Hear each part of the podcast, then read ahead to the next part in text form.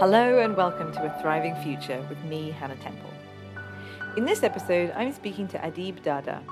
Adib is an award winning environmental activist and architect. He is the founder of regenerative consultancy and architecture firm, The Other Dada, which has a mission to activate projects across architecture, living systems, and art. Based on biomimicry thinking, The Other Dada's work promotes a symbiotic relationship between nature and the built environment working with nature to develop resilient and generous cities. Through his work, Adib is also engaged in rewilding the city of Lebanon and reclaiming public space by planting native Miyawaki forests. Since 2019, he has planted over 11 forests across Lebanon, reclaiming more than 3,700 square meters of degraded land by planting them with over 10,500 trees and shrubs. As you will hear, Adib is a passionate follower, practitioner, and advocate of biomimicry. He talks to us about how to use this lens to engage with the teachings of nature, and also about how he is weaving these teachings across the organization he has established in tangible ways, such as the nature of their projects, their organizational structure, and working with them, but also in less tangible, more subconscious ways in terms of the mindset that the organization seeks to embody a mindset of humility trust, openness, and dynamism. As Adib shares, he is doing all of this in an incredibly challenging context, which raises the question that if he can put life at the center of his organization, surely we all can. Adib and I met doing an incredible program called the BioLeadership Fellowship. I will include a link to this in the show notes, but a huge thank you to Andres, Ella, and all of the BioLeadership Project team for creating a space where I could meet so many brilliant, inspiring people like Adib. Do check it out if it sounds interesting to you. Okay, let's get started.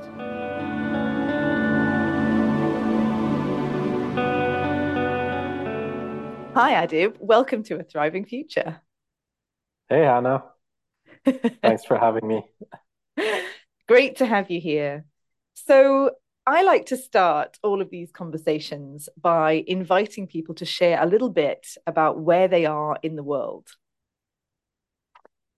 Um, okay, so I'm uh, I'm based in um, in Beirut in uh, Lebanon, and um, so Beirut is the capital uh, city. It is um, I don't know so much to say. Lebanon is a very highly biodiverse country. It's a it's a really tiny country. So it's a country of about six million people. A really small territory, but really well placed um, from ecological perspective. So we are blessed with, um, you know, a, a, long coast and uh, and mountains and snow. So yeah, lots of kind of different microclimates uh, within this tiny country.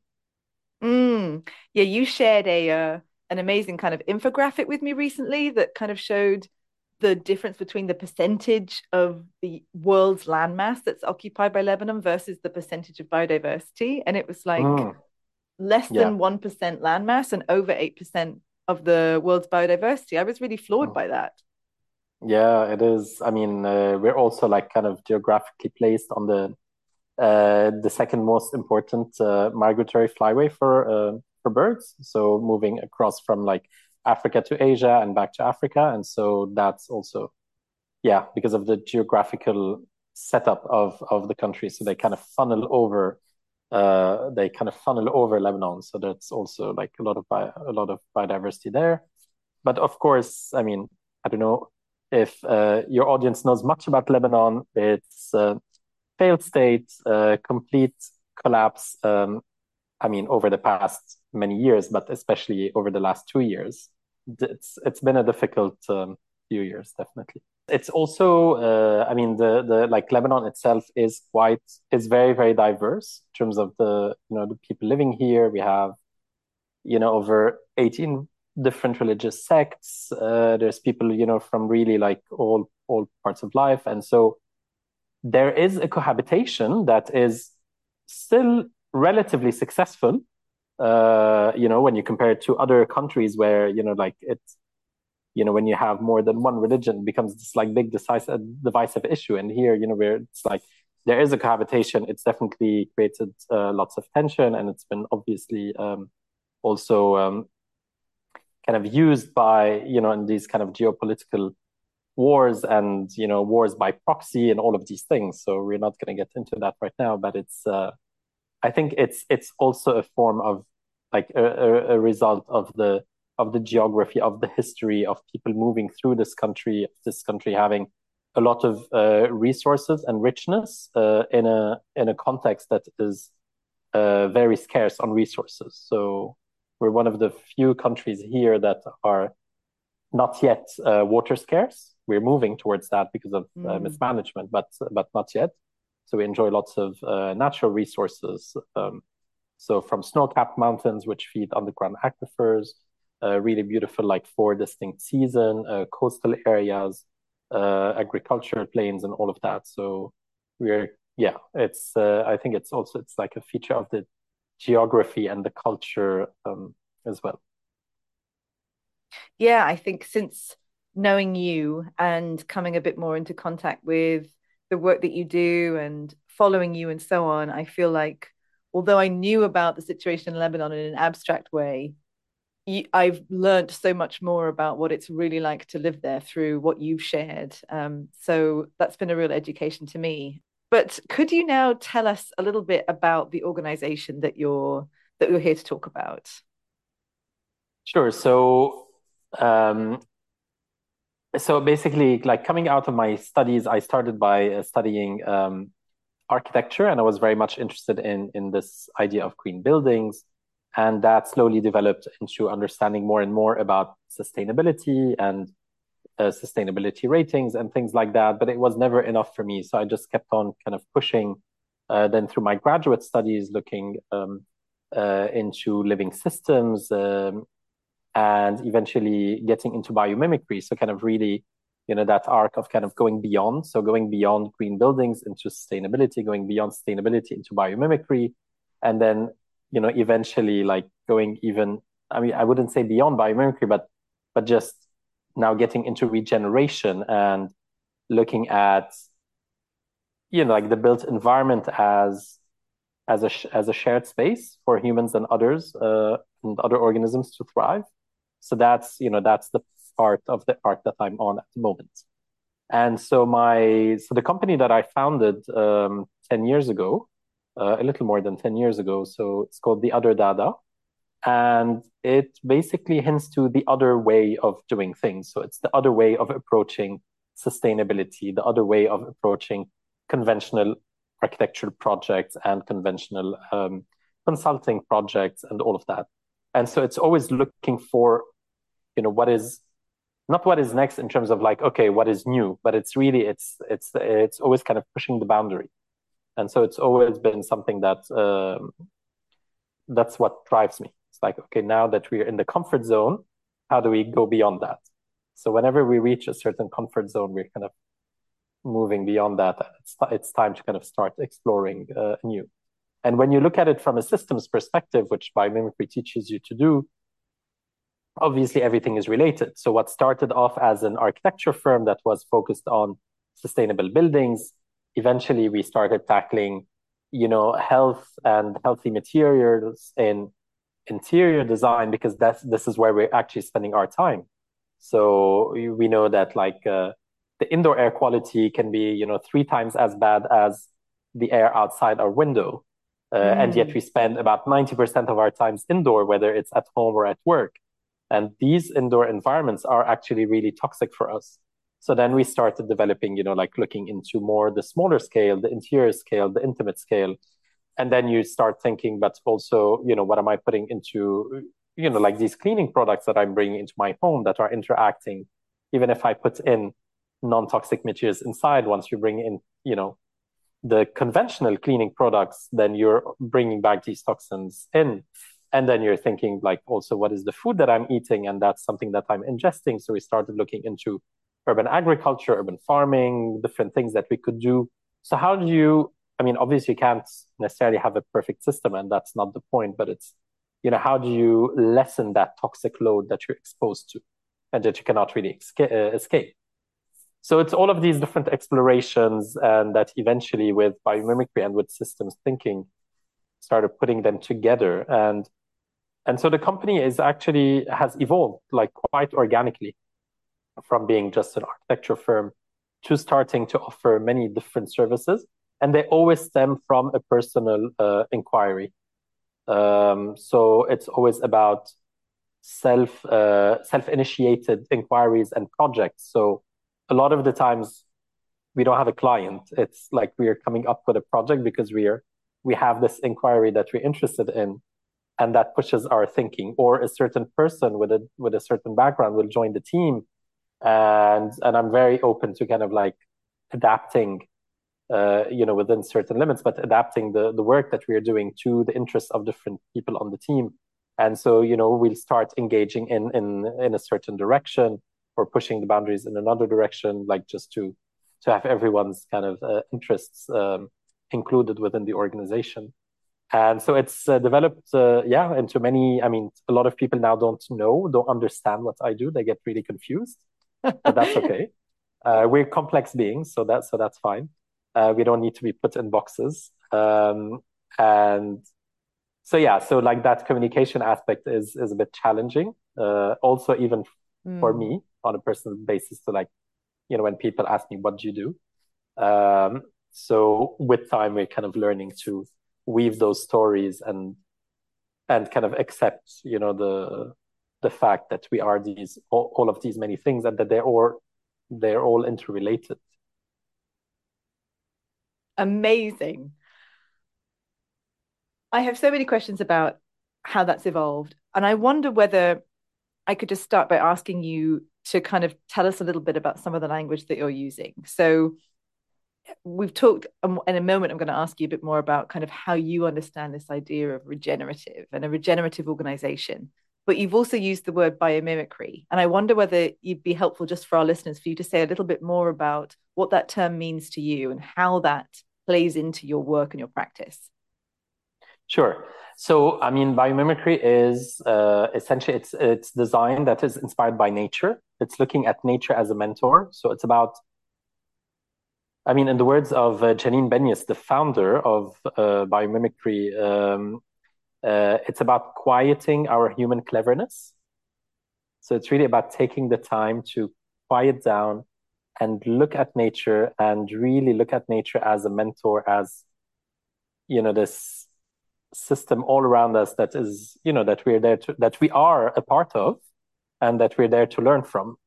So so that's one way of looking at it. And um, so uh, and another way is basically that we say biomimicry is uh, is the is the conscious emulation of 3.8 billion years of time tested wisdom. So that means life appeared on Earth about 3.8 billion years ago, and it has developed organisms that have faced challenges that are way more complex and complicated than the ones that we are seeing right now. And they have adapted, some have failed, and some have adapted and have actually thrived in these challenging environments. And so we have 3.8 billion years of R&D that's already out there in the natural world.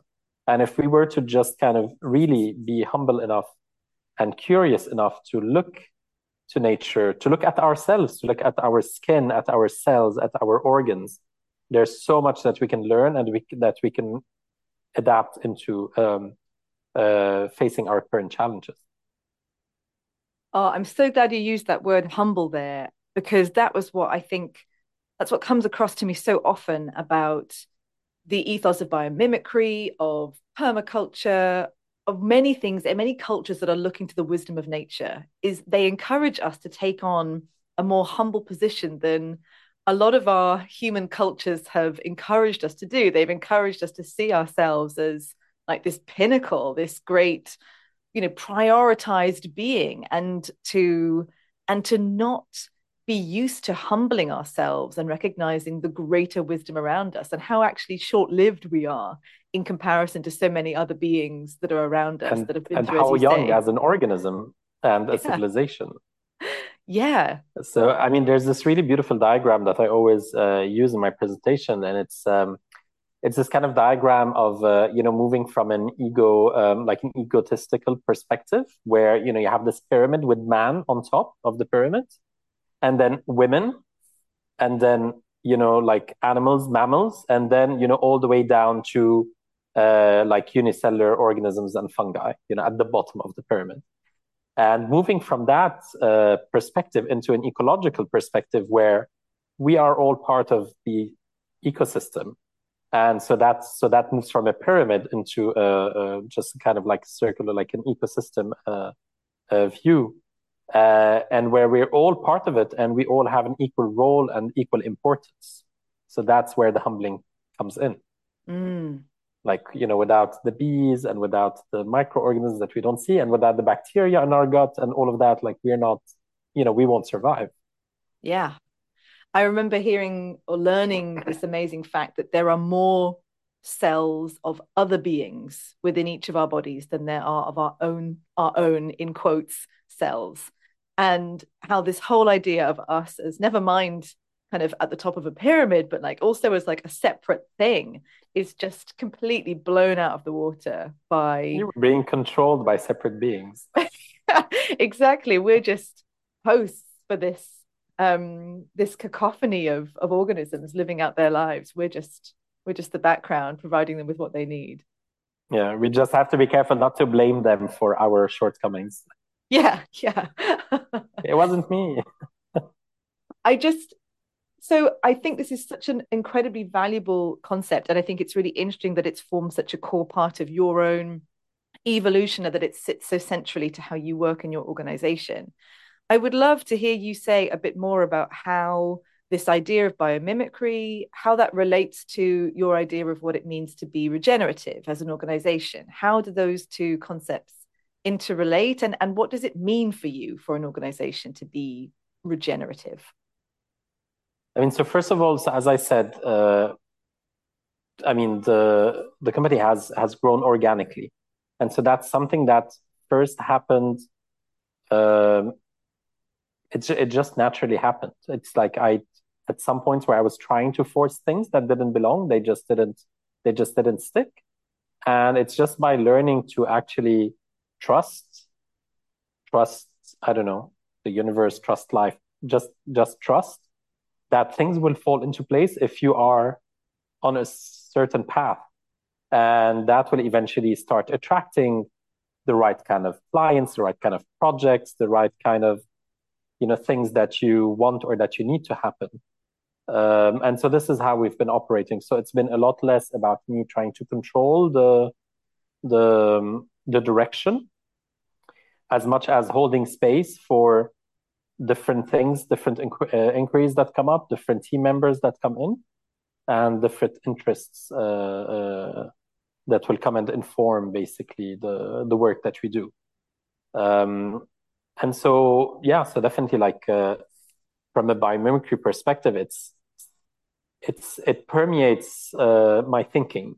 So it's not something that is that i can separate like i cannot pinpoint this is where this comes in you know a lot of people ask me so how are you specifically very specifically you know applying biomimicry so a lot of people think of biomimicry as you know you come up with products Mm. But that's not the case. I mean, products is definitely like one of the main things. It's the most tangible thing that you can understand from biomimicry.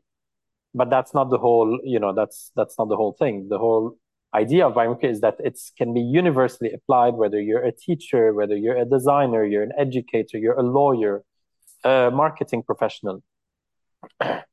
and so it just permeates uh, everything that I do. So there's mm. not a clear way to pinpoint it it's more uh, what i'm hearing from you is that it's it's more a way of being a way of of thinking and operating rather than a kind of a method um, yes or kind of a prescribed set of steps or or anything exactly. like that so we use it as a method sometimes on specific projects but it's always there in any case in the way that you know we've always had a kind of like a flat hierarchy uh, We've been experimenting with different organizational models, system thinking, the way that we approach our projects. So, an architecture project for us is not just about the building, the object. It's about how does that building what is the context it's sitting in? How is that how is it interacting with its context? How is it negatively impacting? How can it positively impact the context that it's in? So you're actually regenerating those you know like degraded lands in cities. So can you build in a way that you're actually hosting other forms of life or that you're actually regenerating these degraded lands as well? So i mean all of these questions are are always um, out there. Mm. Oh, okay. So much that you've raised that I want to dig into. So, firstly, something you talked about that feels like it's key to you about how you are seeking to kind of live this idea of being more regenerative has been about trust, has been about to some degree relinquishing an idea of yourself as in control and determining what's going to happen and opening more space up to just see what happens and to go with the flow. Tell me about how you how you navigate that because I can I'm I'm sure there'll be people listening who are like, oh my goodness, you know, I've got a mortgage to pay, I've got children to feed. If I just like chill out and wait and see what comes, like what if it doesn't work? What if nothing nothing nothing happens? Because my understanding is um maybe one thing we should clarify is the other Dada is a is a for-profit business, is that correct? Um so yeah, so we're registered as a for-profit business in Lebanon. Uh, we operate more like a social business. Uh, we are Lebanon's first uh, B. Uh, sorry, we are Lebanon's first certified B corporation. So we really, I mean, I believe that business can and should be a force for good, and this is something that I try to exemplify through the company, especially in the challenging context and environment of Lebanon. Like all these problems we're seeing around the world, I mean, they are compounded in this tiny country with all of these tensions, and they're all happening within a two year time span. You know, it's like mm. COVID, it's a failed state, it's the third largest non nuclear explosion in the history of the world. It's, I mean, like you name it, uh, no electricity for 23 hours a day. We don't have electricity. Uh, devaluation of our currency by more than 90%. Uh, you know, money like just blocked in banks, uh, poverty rate going from 20% to 80% in the matter of just like three months, like just mind boggling. Like, just think of a country wow. that is dealing with one of these issues. And then this is all happening at the same time here. So, so yeah, it's, uh, this, I mean, but, but this makes it, it is a necessity for us to, to, to be able to survive and thrive and it's not at all about sitting back and waiting for things to happen.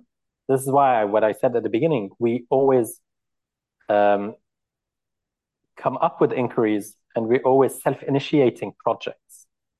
So this is how we get going. We're not just waiting for things to fall into our laps because they will not.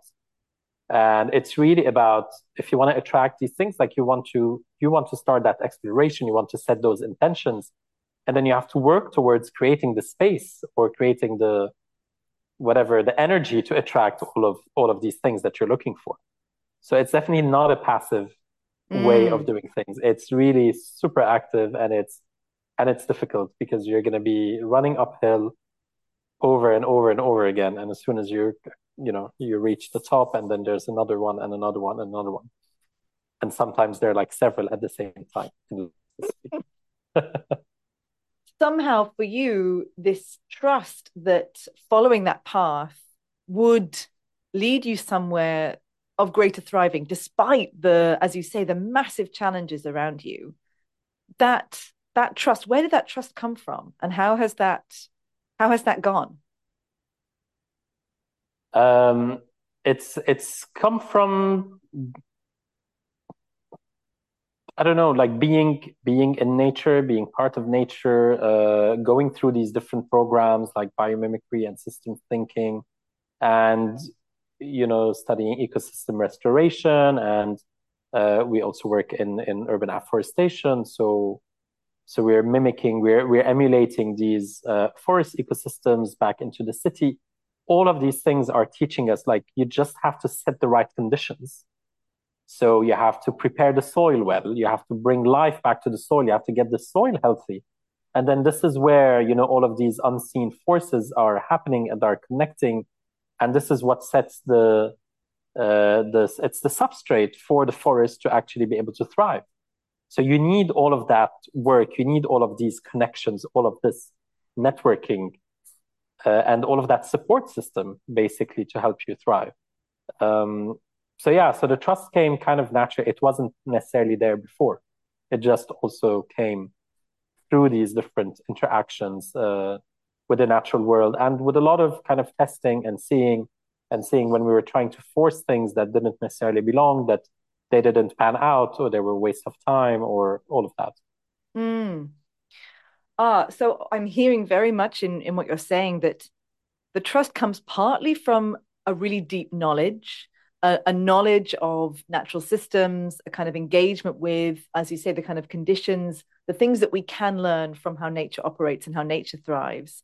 But it's also subconscious. It's not like just, it's not just, it's not because I am technically aware of, you know, how a tree functions, all of that, that that. It's just when you're surrendering to nature, when you're there, when you're just humbling yourself to listen uh, you know that that kind of you know the, the answers are all there.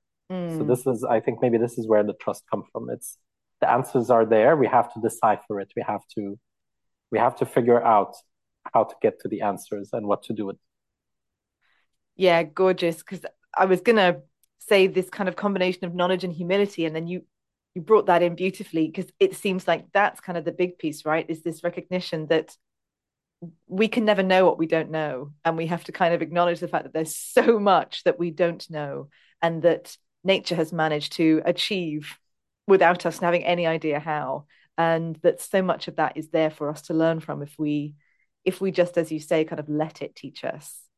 Yeah. Another thing i wanted to ask about was you mentioned kind of a, a flat hierarchy an approach within the organization of of i suppose trying to kind of move away from some of the rigid pyramidal hierarchies that are more traditional. Could you say a bit more about what that is, what kinds of things you've been experimenting with, and also what you've maybe learned along the way? Sure. So, um, so it's basically, I mean, we've always been uh, we've always been a small team, but I've always trusted the the uh, you know the people on the team to to take initiative, to be proactive, to come up with uh, with ideas and solutions, and come up with concepts for projects. Um, so it's never been there was never a hierarchy where there was a very strict um, uh, kind of review process or anything like that. It's like everyone's everyone's ideas are welcome, but also everyone is responsible for their own work. Um, and it's never been a kind of manager employee relationship, but it's more been about a mentoring relationship. And so that goes not just for me, but um, for anyone else on the team, whether that person is an intern or a senior architect. Um, you know, everyone has something to teach. And so an intern can be very proficient in a certain topic. And if we have a project, you know, where that topic is central, so so that person, even though they're not necessarily a full part of the team, take ownership of that and they become the lead designer or the lead you know manager on that project. And then we are there to support them in that uh, um, in that design process. And so these roles are always shifting. So it's always about this kind of like mentor uh, um, relationship. I, I mean for me this is the way that the way that I've that I've been approaching it, and I find it to be to be a really uh, interesting way um, to do it. So it's always shifting. It's very dynamic. So different projects will have different project leads um, from different parts of the organizations, from uh, different levels of um, of seniority, and all of that. And have you faced challenges with bringing that in, or did everyone that you've worked with kind of take to that more fluid arrangement just like a duck no, definitely, uh, definitely, lots of challenges, lots of abuse um, of people who didn't necessarily take this uh, seriously or thought, okay, there's no oversight, and so we can do just you know we can just do whatever we want to do. Uh, but at the end of the day, like it just shows in the work. And for me, like when when you don't have a riveting, uh, super interesting when you're not able to have that kind of like really mind-boggling conversation with people on your team, like for me, that's just like that relationship's not working. Their heart's not into it, their passion's not there, and something. And so if I don't have this kind of creative, you know, bubbling where I get excited by talking to different people, like this is where I know that it that yeah, they're not putting their all into it or they're not necessarily a right fit. Okay, so the people who struggled with the arrangement ended up just not being right for the organization. Is that is that what I'm hearing? Yeah, definitely. Like you know, yeah. those who had trouble with, um, you know, who wanted to impose themselves as an authority, for example, whereas this is not, you know, so so those people didn't, uh, I mean, did not uh, stay on as part of the team. Those who did not want to learn or uh, or explore new possibilities uh, as well. So um, so that's also evolved a lot because obviously we started as an architecture firm, so that you know it was mostly composed of architects. But then slowly, as the as the um, the organization evolved, like you know the the profile of people evolved into interior architects and landscape architects, and now we're at uh, we're at a point where we're at a completely different place, and I actually don't have any architects on the team. So we, we, I just have to say we're a really small team. Um, so we're a team of uh, of four people at the moment, and but now we have you know like a social scientist, we have a physicist, we have uh, an um, like a business uh, person on the team. You know, so this is but all of them are have gone through a shift in their life the same way that I've gone through a shift from my architectural rigid kind of like you know a definition of myself into something else so they have become permaculture farmers or they're moving into regenerative uh, uh, organizational development and so on and so forth. So it's really mm-hmm. about attracting people who are in flux. And so this is where we are at the moment with the organization which brings again its own set of challenges but it's uh, but it's very it's a very exciting time for us. So if you were speaking to someone who was planning to set up an organization themselves, they were saying, look, I want to try and make this as life centered, as regenerative as possible. And I'm thinking about how I'm going to organize the people within this organization. What what would you say to them? What what would kind of be your advice about how to go about bringing people into a structure? um, it's very challenging because you also you you have to be you have to be quite um, very patient uh, as because as you're navigating this new thing not everyone who's joining is is on the same wavelength as you. Um, and so it's difficult to find people who are already within that and working within this. And these examples aren't you know that common. So it's difficult it's going to be difficult to find someone who's coming from a regenerative organization to join and help you kickstart your regenerative organization so there's really a lot of work on building up uh, on building that up uh, building a team culture that is based on trust uh, building um, you know setting up processes in place that enable um, like you know like the, the well-being of the team and and really being patient and being vulnerable and open to everything that this will bring with them. So there's no separating work life from personal life. You know, like you're mm-hmm. hearing all the stories of all the little things that are happening and how that is impacting their, uh, you know, their mental state and any mental challenges that they're going through uh, and all of that. But it's so it is very challenging, and it's something that I'm not yet very comfortable with. So it's again, it's it's very difficult to just start like saying I want to build the perfect organization. I don't think it really works. Uh, and in nature, like perfection doesn't exist. It's like you know, like uh, the leaves of, of of a plant. You know, they photosynthesize and. Uh, but they're not the most e- efficient at transforming energy uh, sorry, at transforming, you know, the the sunlight into energy. Their efficiency is actually quite low, but that's because they're also doing a hundred other things. So they don't need to be perfect in that one thing. You know, you just need to have a coherent whole, a holistic. You're looking at things holistically. Mm. Um, and so I've this is a lesson that that I learned is like I used to be a perfectionist, and this so I'm a recovering perfectionist. So I'm I always try very hard, like not to do because I always used to push things, you know, push and push and not start things or not or not release things until they were perfect. And until I learned that, you know what, like that's just not the way to do it. Like, you know, mm. they're good enough. And I think with our bio leadership, uh, uh, you know, we learned this thing. Like, if you're not slightly ashamed of it, uh, so what was it? How how did it go? Like oh. if you're slightly ashamed of it this is the time to release it you know like yeah. Yeah. So um adib and i were both part of uh, an amazing initiative called the bioleadership fellowship. We were both fellows in the first cohort and at some point i can't remember why but i was compelled to share a quote that i also came across from a source that i now can't recall.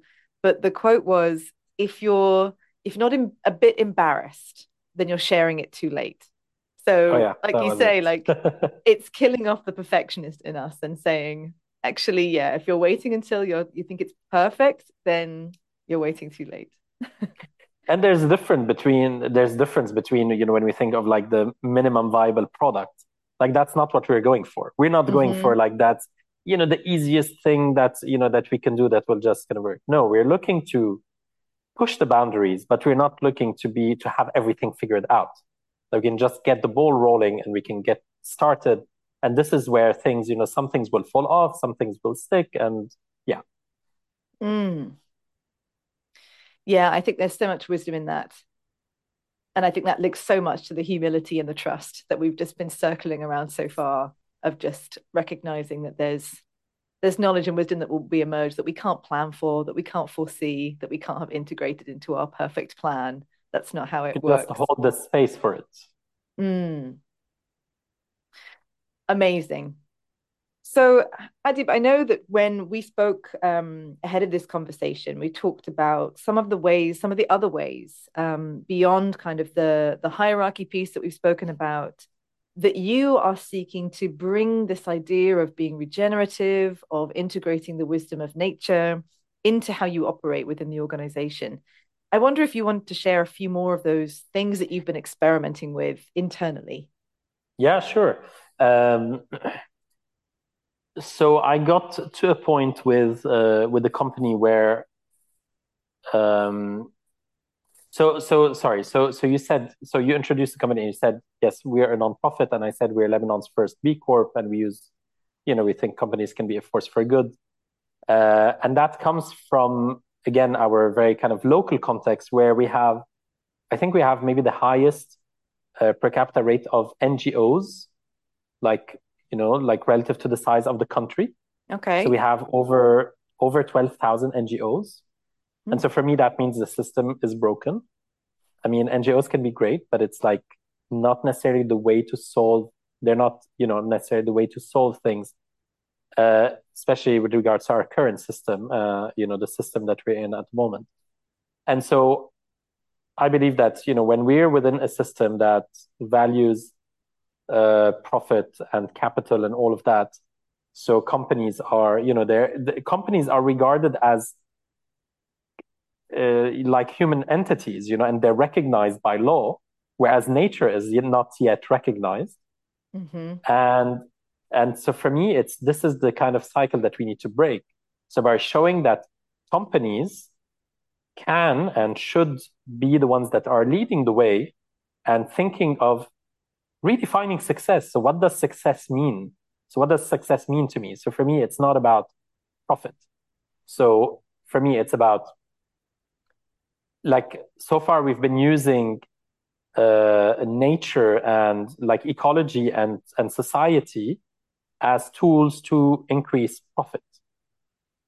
Whereas profit should be a tool that society is using to live sustainably within the planetary boundaries. So it's again shifting that shifting that perspective and putting things in the right place. So our current goal, because our goal changes uh, over the years, but our current goal is really increasing impact. And so increasing impact for us happens through well, one very easy way that we are increasing impact is by actually planting. So we're doing urban afforestation. So we're planting thousands of trees across different cities in Lebanon. and looking to um, you know to to expand that to to the region um, and so this is you know this is direct impact this is direct climate mitigation work so that's one part but the other part that we're also doing so that's impact that's tangible impact on the ground um, now of course you're going to say like our numbers are insignificant because we're in this kind of like tiny insignificant country. But it's just about getting that work started and it's about showing the way and kind of um, like showing the way that this is you know like as a company that is a for-profit company and we do not want to become an ngo that's why we consider ourselves like a social business even though that does not legally exist in lebanon so we cannot operate on this basis in lebanon. So we're operating under a for-profit business because legally we can either be a for-profit or an ngo in lebanon or a non-profit. So we're operating you know in this so we're setting the we're setting the standards for ourselves. That's why mm. things like the you know b corp certifications are important for us. Uh, you know social business models and social enterprise models are important for us because we are creating those structures for ourselves. So again we're not waiting till the government passes a law that allows for social businesses to you know to incorporate. This is why i'm saying it's not a passive way of being. It's we are actually actively doing that and setting these systems and raising the bar for us to work you know to work um, to work with. And so so yeah so this is uh, so this is something like this kind of like self discipline and pushing the boundaries again uh, that we're following.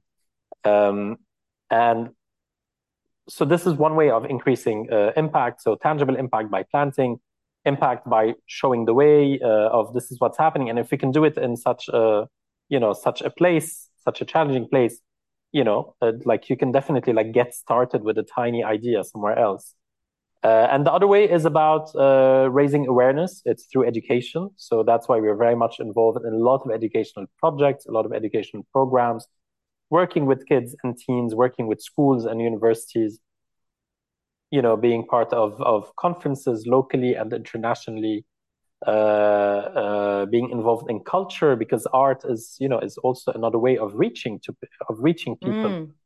so so so many different ways that we integrate and uh, yeah to get to get that message uh, to get that message across oh i think i just love that emphasis in what you've just said of don't wait there's no need to wait there's no need to wait for permission or for a law or for someone else to start this we all need to just dive in. Don't wait. Don't wait. Like, like when we started these forests. I mean, the reason I started the forest. Uh, I mean, I'd, I'd been working on this issue of the Beirut River, which is which was transformed from like a healthy ecosystem into a sewage canal in the span of like 50 years, and it's causing so much problems and uh, and all of that. And it's like, you know, I'd like for six years I was lobbying and I was doing, you know, um, uh, community gatherings and communal design exercises and participatory design, all of that. But then, you know, no one actually cared because it was such a big topic and such a big problem. And especially given, you know, that we're in a failed state that these governmental approvals would never come. So at the end, we, I mean, at the end, I went through a burnout for, for about a year. But then when I came back, uh, into my advocacy work, it was uh, really about finding a tangible action that we could take. And that tangible action, a really good friend of mine actually proposed, put me in touch with um, Shubhendu Sharma, who's one of the leading uh, afforestation specialists. Uh, and, you know, we got on a, on a, on a call and we just hatched up this plan to bring back the forest ecosystem that was you know, next to the river before the river was encased in concrete. So since we couldn't bring the river itself back to life, what if we could bring back the forest ecosystem back to the concrete banks of the river? And that is a very tangible action. Uh, it's an action that is that looks very inoffensive. So it's not like you know, like different political parties can say I agree or I don't agree or this mm-hmm. goes against my beliefs. You know, so it's seen as a very apolitical act. But for me, it's actually a very political act it's a political act that we did that to say that you know what we're actually going to reclaim these degraded lands that the system has deemed as not valuable how can land and you know like earth be not valuable So the system has, it by design, turned them into non-valuable lands and non-valuable, and so so this was like um, uh, like an informal urban landfill. So to come in to reclaim those degraded lands, to empower the community to come together, clean up, prepare the soil, plant trees and shrubs and all of that, and then help in maintaining those sites so that eventually they become green public spaces for them. So for me, that's a very political action. But that's a very, and that's the way that I at least learned to operate in Lebanon is like, it's, it's covert. And so whatever you want to do, you do it covertly. And otherwise you, you know, it's just like you get blocked from all sides. So we're mm. just doing our own thing. We're not asking too many permissions. We are not asking, you know, for, we're not going through the legal process. Uh, we do the minimum thing that we need to do. So we just kind of inform the municipality where we're going to be operating, but we don't talk to Ministry of Environment or Ministry of Public Works or any kind of, you know, and a lot of people are like, oh, you should propose this, you should do this, you should talk to the Ministry of We're like, no, because whenever you're going to start talking to these higher levels of government, this is where things start getting complicated. And this is where we actually have, you know, the obstacles get, uh, get set up. Yeah. And so we try to do things at the community level and the local government level is the you know is the most uh, that we will seek uh, approval uh, approval from. So we didn't wait to start. We just you know had found this tiny plot. We're like, you know what? Hey, like, can we do this? And you know, first municipality said no. Second municipality no. The third, they're like, sure. And so we just got started, and then it became bigger and bigger and bigger. And now it's been four years that we're doing that in that same location, and we've moved from planting 800 trees to now having more than uh, how much are we? We're at around 10,000 uh, plants, uh, trees, and shrubs in that location. Wow. This is in one location, in one part of the city. That's in one in one part of the city next to the Beirut River that we keep on expanding as we get more funds and as we get more uh, help. So this is a part of the business that is completely non-profit. So we work okay. on those. We set our own standards. We made our own decisions that, and even before, like before the financial crisis of two, two and a half years ago, we were actually doing this as a, uh, on a pro bono basis. So we we're just, you know, getting funds that we were directly putting into the ground, literally. And yeah. we were not covering, we were not offsetting any of our costs, any of our maintenance or anything like that after the financial crisis, we needed to start actually being able to cover our own costs. So, so we operate uh, on this basis. So whatever funds we receive, they cover just the bare minimum costs for the company, the team, and everything else is put into the actual uh, forest uh, making. Anything that is uh, uh, remaining from the fund. So if we be, if we came in under under the actual fund, then that gets set up and put uh, for future maintenance work. But this is our own, you know, like we there's no legal structure governing yeah. like, you know, obliging us to do this. Mm-hmm. This is what we've decided. And this is why then getting things like you know the b corp certification and now looking at you know uh, having a board of advisors for the company so we're setting the pace to build more credibility and more transparency because Amazing. this initiative is, is is really growing so you've talked a little bit about how this initiative, which, you know, how amazing is it that an architecture firm, or what was initially an architecture firm, if we had to put like a name around it, is now in the business of forest making. You know, like this is just it kind of it messes with people's brains a little bit and go, oh, hang on, is this allowed? It messes with people's brains when they see me like knee deep in like trash cleaning up the trash and you know preparing the soil and doing things like that with a team of like architects and business people and you know like this whole diverse community that we're bringing together. They're like but aren't you an architect? Like why are you do you know aren't there like laborers who can do this work? You know it's like just because we're part of the whole process. Like yeah. we're not just you know saying okay you do this and then we you know we're just observe like we really like the whole team, whether they are part of these projects or not, whether they're architects or finance or whichever you know part they're in. Whenever we're having this planting, everyone is involved and everyone is like you know gets their hands dirty, and everyone is engaging with the community and and and doing all of that. So that's a really important part of the, uh, yeah, that's really important part of the work. And that's, but that's for me is part of the natural arc. So, so the way I see it at this moment, we've, I've gone from, uh, like building habitat for humans to understanding the impact of this habitat on the planet and on other organisms to eventually now going to the other extreme. And now we're in the we're in the we're working to build habitat for other organisms. So the end of that arc or not the end but the next step of that arc for me is to bring those two together. So how do we build like habitat for humans and habitat for other organisms and then what we are doing is actually building like interspecies habitat we're building mm-hmm. this space shared space for humans and other organisms to thrive together. We're not there yet. So now we're in the other extreme, you know. So now I'm like, I don't want to hear about clients and I don't want to hear their concerns and like if they like this color or this shape or I don't know what, you know what.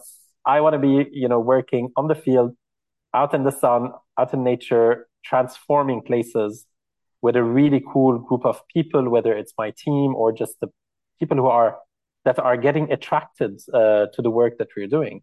So it's really extremely fulfilling. And that's, I think, something that we discussed also. This is what has given me um, like clarity and the sense of grounding within this whole. I mean, I keep, there's a word that I want to use, but that I probably should not be using. So uh, within this whole kind of like yeah like very very dynamic very shifting situation very unstable situation that we're in uh, so that's actually like that's given me the, the the grounding and the clarity that this is the path that i'm following and that i know in my heart is is right. And so i don't have this this uh, uh, anxiety about living uh, in a country like lebanon so when I see a lot of my friends, most of my friends who've actually left the country, uh, the fact that they don't have something connecting them or something grounding them to this place. So I feel very lucky to have found that, and that has given me the, yeah, the grounding to to decide to stay here and to work here. I was on the street for three months, like you know, like part of the revolution, which lasted nine months, but I was like for three months, I was there, like on the ground and meeting so many incredible people and people who've left their work and their lives and their families just to be on the ground, you know? And we really tried, but it's just, you know, like the, the, that system around us is just so powerful. Mm. And it's just, it was very difficult to break through. Very and so I really hear from you like an encouragement to, to not get sucked up into the into those into that system and to find ways to go around them to to find Definitely. ways to nonetheless do what i mean uh, i, I advocate do. revolution whenever i can but that's like you know you have to like i mean advocacy and activism is just central like core part of who i am and what we try to be also as as a as a company like you know we're really advocating we're really pushing things we're pushing for things to be different we have a responsibility to do that. Uh, at the beginning, I thought, you know, early on, I thought it was because I had the privilege because I had, uh, you know, I grew up uh, having money, having privilege, all of that. Even though, I mean, we're in Lebanon, so it's all relative. And but then I discovered, and that was also in part through the the bio leadership uh, sessions that that we've had.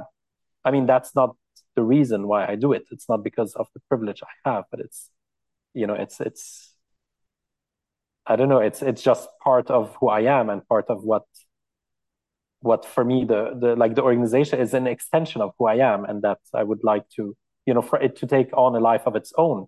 But mm-hmm. we have to be engaged. We have to be active. We have to fight things with the tools that we have, whether that's shovel, whether that's an Excel sheet, whatever it is. Mm. Everyone, are you listening? I think that's such an important message. Um, Adib, I have a, a hypothesis I just want to run by you. So, you were talking about how everyone in the organization gets involved in the planting of trees. And this organization that's, as you say, kind of started out about developing habitats for humans is now kind of really embracing this this identity of exploring what it means to create habitats for the more than human world and you have this inkling about where you might be heading bringing those worlds together. I'm i have a hypothesis that by having your team there with their hands in the soil engaging with the day-to-day practice of a tree and its needs and what an ecosystem around a river once looked like that that benefits you, your business, your organization in a whole host of really tangible and intangible ways. I can imagine perhaps that that sparks conversations that then might influence some of the work you do that's based on Definitely. a very tangible physical product for a human being. It might um, introduce us to ideas around how nature works that then feed in. Is is that true? Is is that hypothesis right? Definitely. That's that's that's so true you know when we're when we're on the ground together and we're like working together and we're trying to you know to bring care to this so obviously it's not just about trees. So we're literally like we're restoring ecosystems. In our case we're restoring forest ecosystems. And then the tree is just a part of that ecosystem because we're also working on restoring the the healthy soil the microorganisms the fungi the shrubs the herbs the plants the trees you know all of that so it's teaching us about the importance of, and we've seen it in plots that were not watered properly or that we didn't necessarily have time to do the soil preparation right. We see how that impacts the, the forest after mm. a year or mm. two. So you can really see the, the, you know, the outcome of our, like the, the results of our actions. And definitely you draw so many comparisons to the way that you're, you know, you're leading, the way that you're leading, the way that you're you know the business is is uh, is working the way that the team is uh, is interacting. When we're there together you know there's really like a complete like you know no hierarchy. Uh, people are coming in uh, we are engaging with uh, you know syrian refugee families who live across from the site that we're restoring and they're bringing us food and they're sharing their tea and they're learning mm. about what we do. And their work is about doing urban farming, but in the conventional way. So they're using pesticides and all of that. And we're there just across the road using no pesticides and promoting pollinators and, you know, restoring this habitat. So then these conversations come up and it starts, you know, it starts that ripple effect. Uh, it teaches us about seasonality. So that's something that also you and I discussed. This is something that we're looking to integrate right now.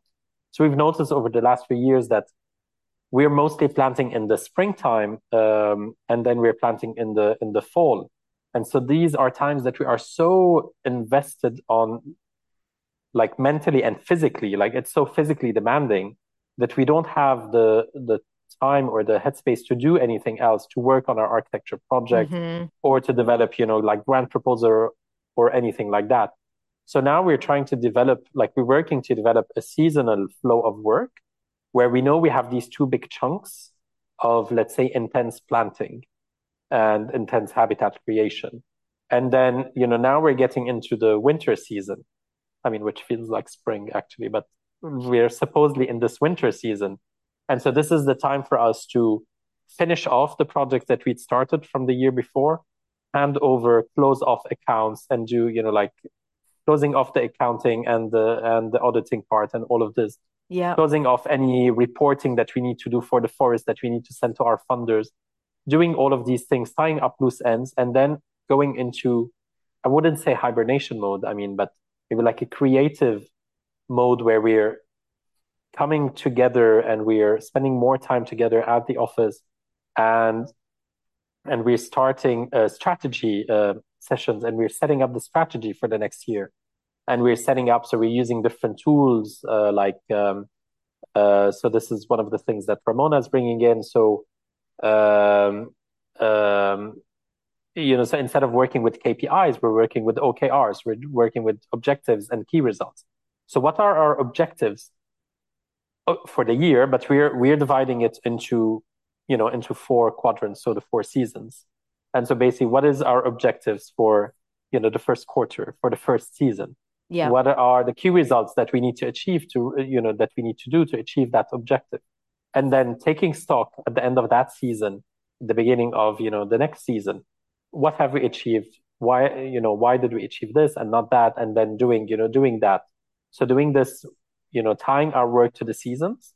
So hibernation uh, uh, and creative thinking and strategizing in the winter working maybe on some design projects on proposals on grant writing and then we get into spring and this is where you know we have the preparation for our projects and then the actual implementation and then the summer is where it's too hot to be doing implementation but we have a lot of follow up and maintenance that needs to happen but at the same so it's a lot of care that we need mm-hmm. to do mm-hmm. mm-hmm. uh, in that in that period so at the same time this is where we may, may be working on other consulting projects and architecture projects and then going back into the fall season which is then again into intense preparation and planting and physical work.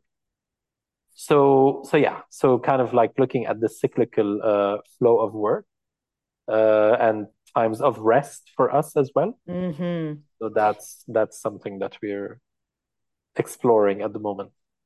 Yeah i i wondered because i know you mentioned earlier that you had experienced a burnout in the past and this is something that you know seems like another pandemic that's all over the world. People are are experiencing situations of of having too much of being overly stretched.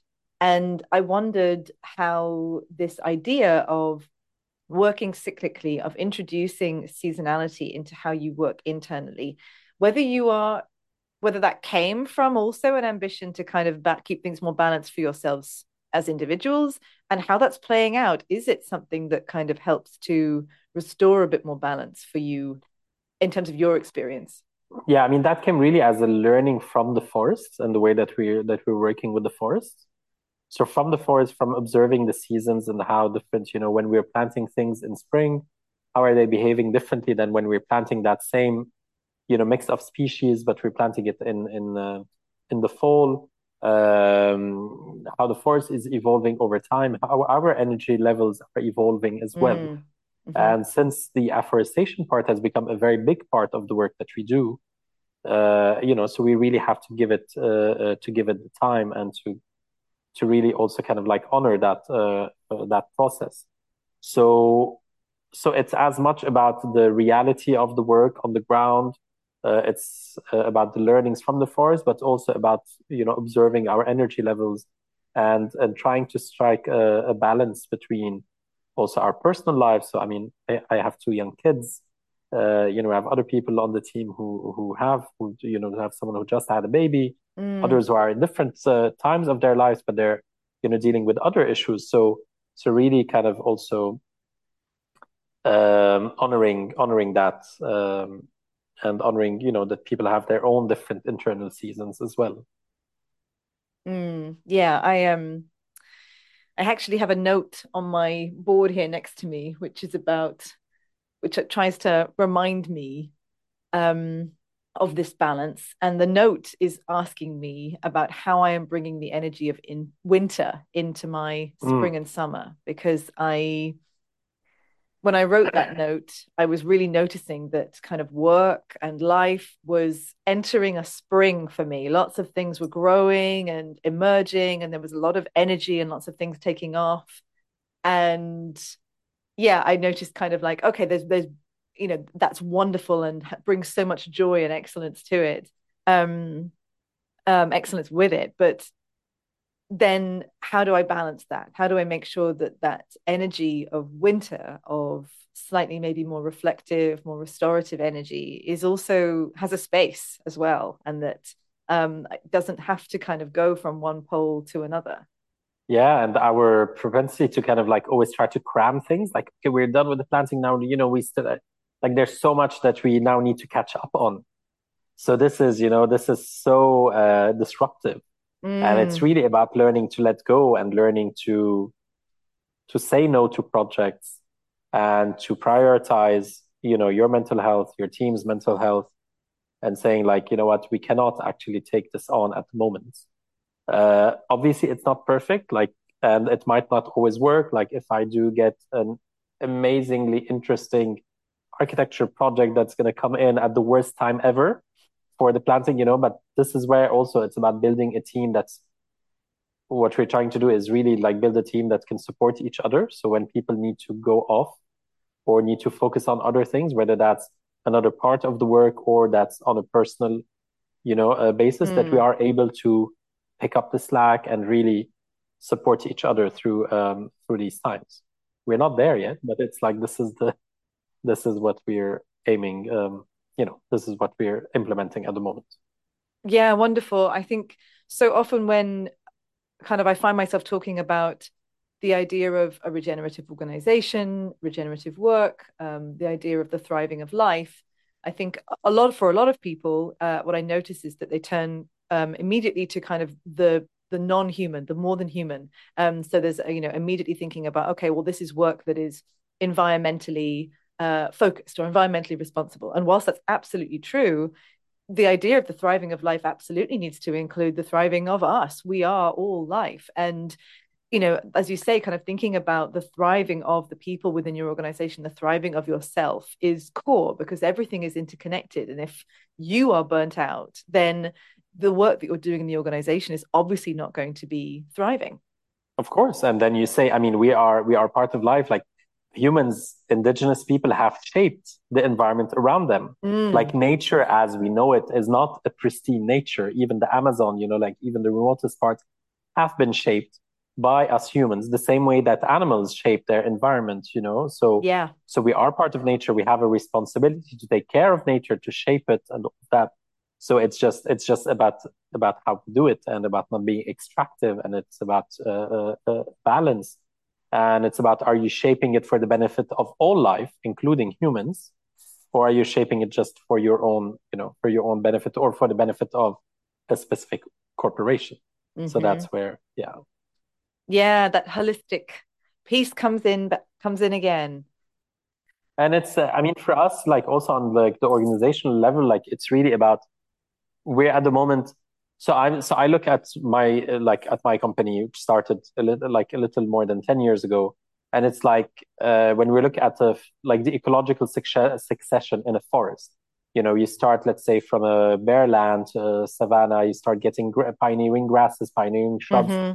pioneering trees, and that's going to take you know about like 250 years, 300 years, and then you can get uh, you know like a uh, like a big fire that's actually going to burn all of this biomass that's going to then enrich the soil, and this is what's going to give way to the climax forest. So the to the climax forest ecosystem that then is going to take over. So for me, we've kind of passed through that pioneering stage, and now we're literally in that place where there's this big transformation. So this is where the blaze is happening. Mm, like for me, we're, we're in, in, the it. fire, and that's happening at the same time with the country as well. So I'm hoping that as an organization, we can come out, we can come out as this kind of climax forest.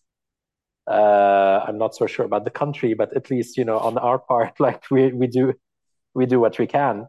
Uh, mm. So we're really in that really ex- like in that destructive creative destruction transformation time that that is happening and what we are doing is we're really setting structures in place, not to be rigid, but actually to have like a skeleton that, or like a tree trunk that's going to allow for the tree to sway and for the branches to be able to be, you know, to sway and to be rooted to the ground.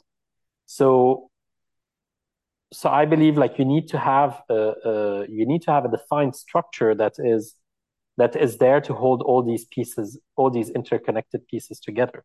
Mm. But it mm. has to be flexible and dynamic enough that it's not rigid and that it will break.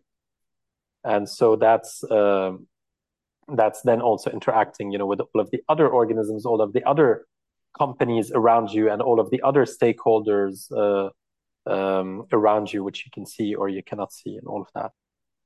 I love that vision and that m- reminder of kind of the the gift of fire um that mm. you know i remember coming across the there is a species of pine the lodgepole pine the the seeds in its cone will only be released in the heat of a wildfire so the tree only regenerates after a fire um and just being reminded that that yeah this phase that we're going through now which which often can feel really just awful, can just feel very violent. filled with despair. It's yeah. can feel just extremely destructive and, and that can be uh, can feel overwhelming. That it that these phases can also, as you say, be be a process of giving birth to to what next needs to come, that next phase. And transitioning, I mean, not everyone, you know, not everything will survive. So the, these pioneering grasses and trees and all of that, you know, they played their role. And now you're transitioning into a different, more mature, more complex ecosystem. So you've gone from a simple ecosystem to a complex, more resilient um, uh, ecosystem. So that's that's really important to also keep in mind. They're yeah. moving towards something more more complex, more resilient. Uh, mm. That will hopefully let us thrive and just that hosts more life than you know than what that pioneering forest is hosting.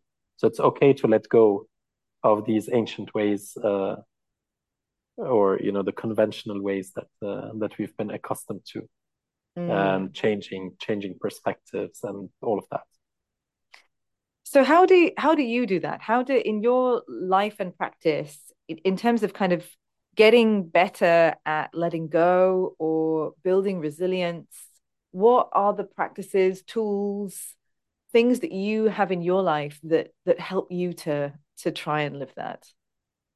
I'm not there yet. I don't have a practice. I don't i can't can't meditate. I can't, you know, I, I just can't get myself to to be still and and all of that. Uh, having also kind of like two young kids, I mean, it's it's just you know, it's challenging again, given the given the environment that we're in and the thousand distractions uh, that are happening. You know, so there's mm. absolutely no way to plan.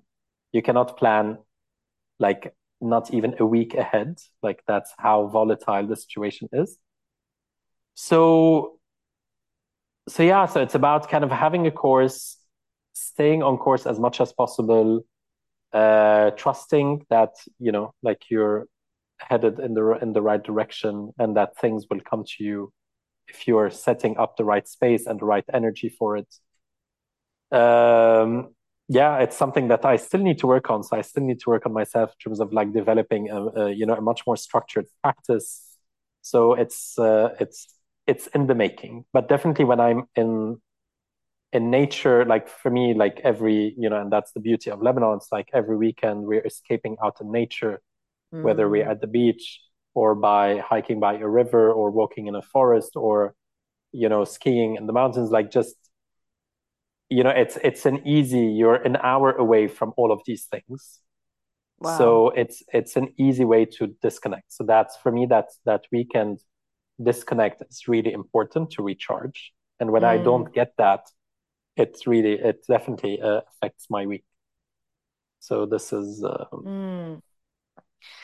yeah I- i'm really curious also like you know you say oh as long as you're kind of setting things up um well creating the right conditions then then you can kind of then embrace the trust to sort of let things um, you know kind of go from there that your a lot of your job is creating the conditions you have to create conditions conducive to life yeah and i'm curious like when you're whatever it is designing a, a building whenever you are um, recruiting a person do you get signals how do what, what do you use to go like this feels right this doesn't? Is it just like intrinsic values sitting within you? Do you get signals from your body? Are there any things that you use to help you be like, oh, is this right? Is this wrong? How do I know I'm on the right path here? Uh, I I don't know. It's I don't know. It just it happens, and I'm not yet I'm not yet able to read my cues, and this is definitely something that I'd like to work on. Mm. Um, so yeah, definitely, I think that would uh, help me a lot uh, in terms of sifting through the, you know, through the chaos. Yeah, like being able to really be in tune with yourself and really listening to these cues in your body, like those physical reactions that happen. Uh, but I'm not there yet. Mm, mm. Yeah, let me know how you get on. I'm curious too. I think that's a lifelong journey. Um, okay, so I wanted just to, as we kind of draw to a close here, I'm thinking about the people who might be listening and the the people who are perhaps you know they might be within organizations that they're they're hoping to help shift or thinking about setting something up. And i'm wondering you know if you were sitting having coffee with one of them and they were saying you know adi what should i be what should i be learning? What should i be reading what should i be thinking about? What do i need to be practicing? Whether there's anything that you would be like ah i would start here or don't forget this. This is really important to hold on to. Whether there's any any pearls of wisdom that you think would be supportive for people in that position? I mean i don't know much about wisdom but it's like i think for me what works is really getting out into nature and really just observing uh, of really just being there with zero distractions no phone nothing for you know extended periods of time and just observing and just starting to read signals and patterns.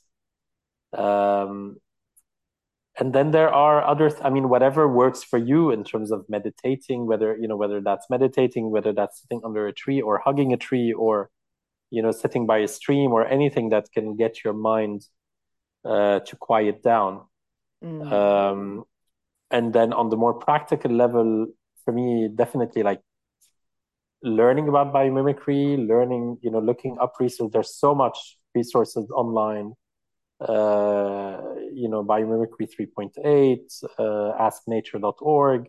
I mean, there's just like so much out there that you, so many uh, TED talks and and YouTube videos and things. So just kind of diving slightly into into that um, will definitely open up your eyes to to a lot of what's going on around you.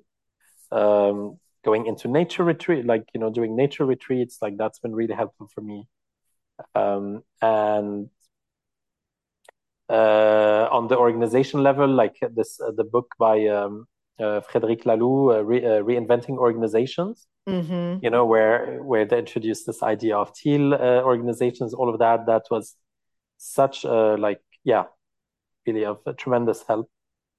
Um, yeah, so much yeah. out there.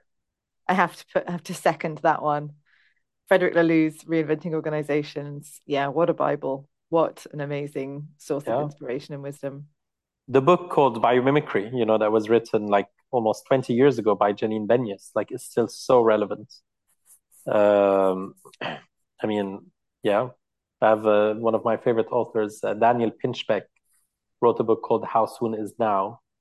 I mean, there's just I don't know, like just so many, so many things, so so much out there. Just be curious and just get started somewhere. I think that's just the most amazing call to action um, to be reminded to to not get too stuck, to not wait for permission. Yeah. Do not wait for permission at all. no one's going to give you permission to do the things that need to be done because, I mean, those in the figures of authority or those with the authority are basically the system and you know, are the ones who are perpetuating the system that we're in. So we cannot ask permission to, yeah, to change that system. Yeah. Yeah. Beautiful.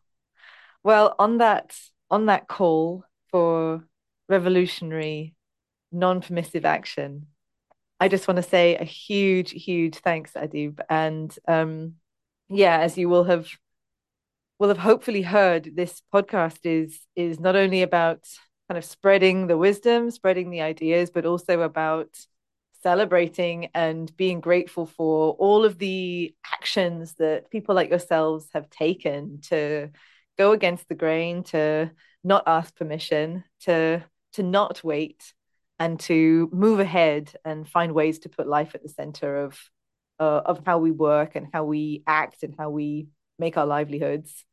So thank you. Thank you so much. Thank you, Hannah, for this uh, riveting conversation. It's always, whenever I, you know, whenever I'm talking to you, it's just like lots of things that I have to note down as soon as we finish this and like new ideas that come out and new connections that get made. So, so it's always a, always a pleasure and an inspiration. Mm, I'm very glad to hear it.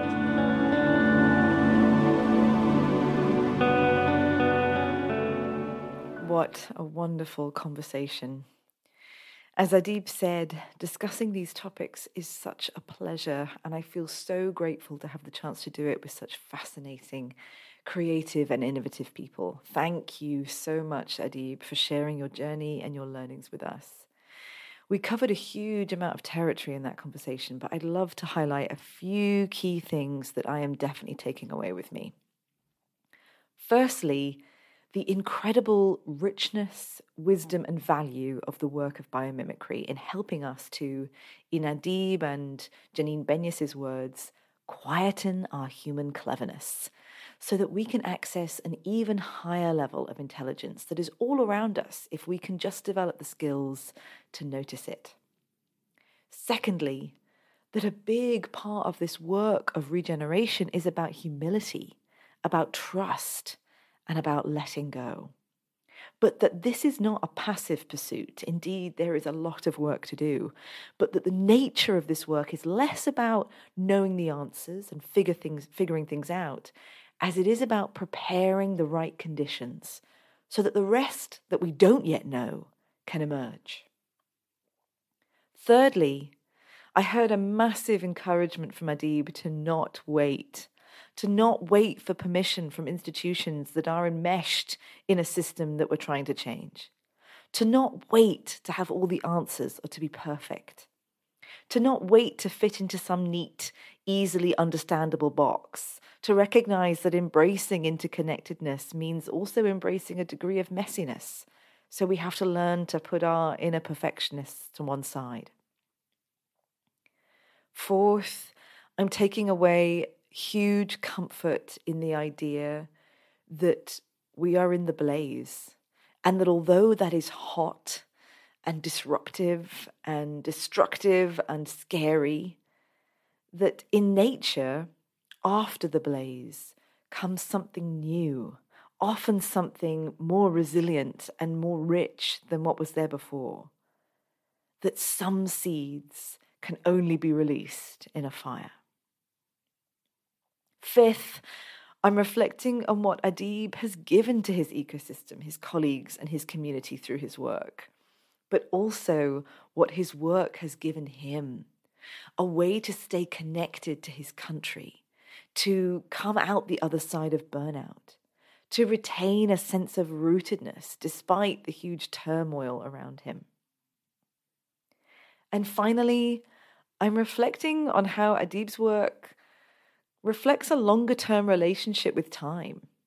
I'm reading A Good Ancestor by Roman Krznaric at the moment. And in it, he talks about our acorn brains, the human ability to think long term and to plan, and how this ability, whilst unique and beautiful, is underdeveloped in us now and that we need to cultivate and strengthen that ability to think long term if we are to have a more resilient future and to be good ancestors to future generations. Adib's work in reforestation and exploring how we can create habitats where people and the more than human world can co thrive feels like a beautiful example to me of work that is genuinely on a longer term time horizon. And that's something that to me feels really key to what it means to be regenerative. I really hope you enjoyed this discussion as much as I did. Thank you all so much for being here. I'll see you next time.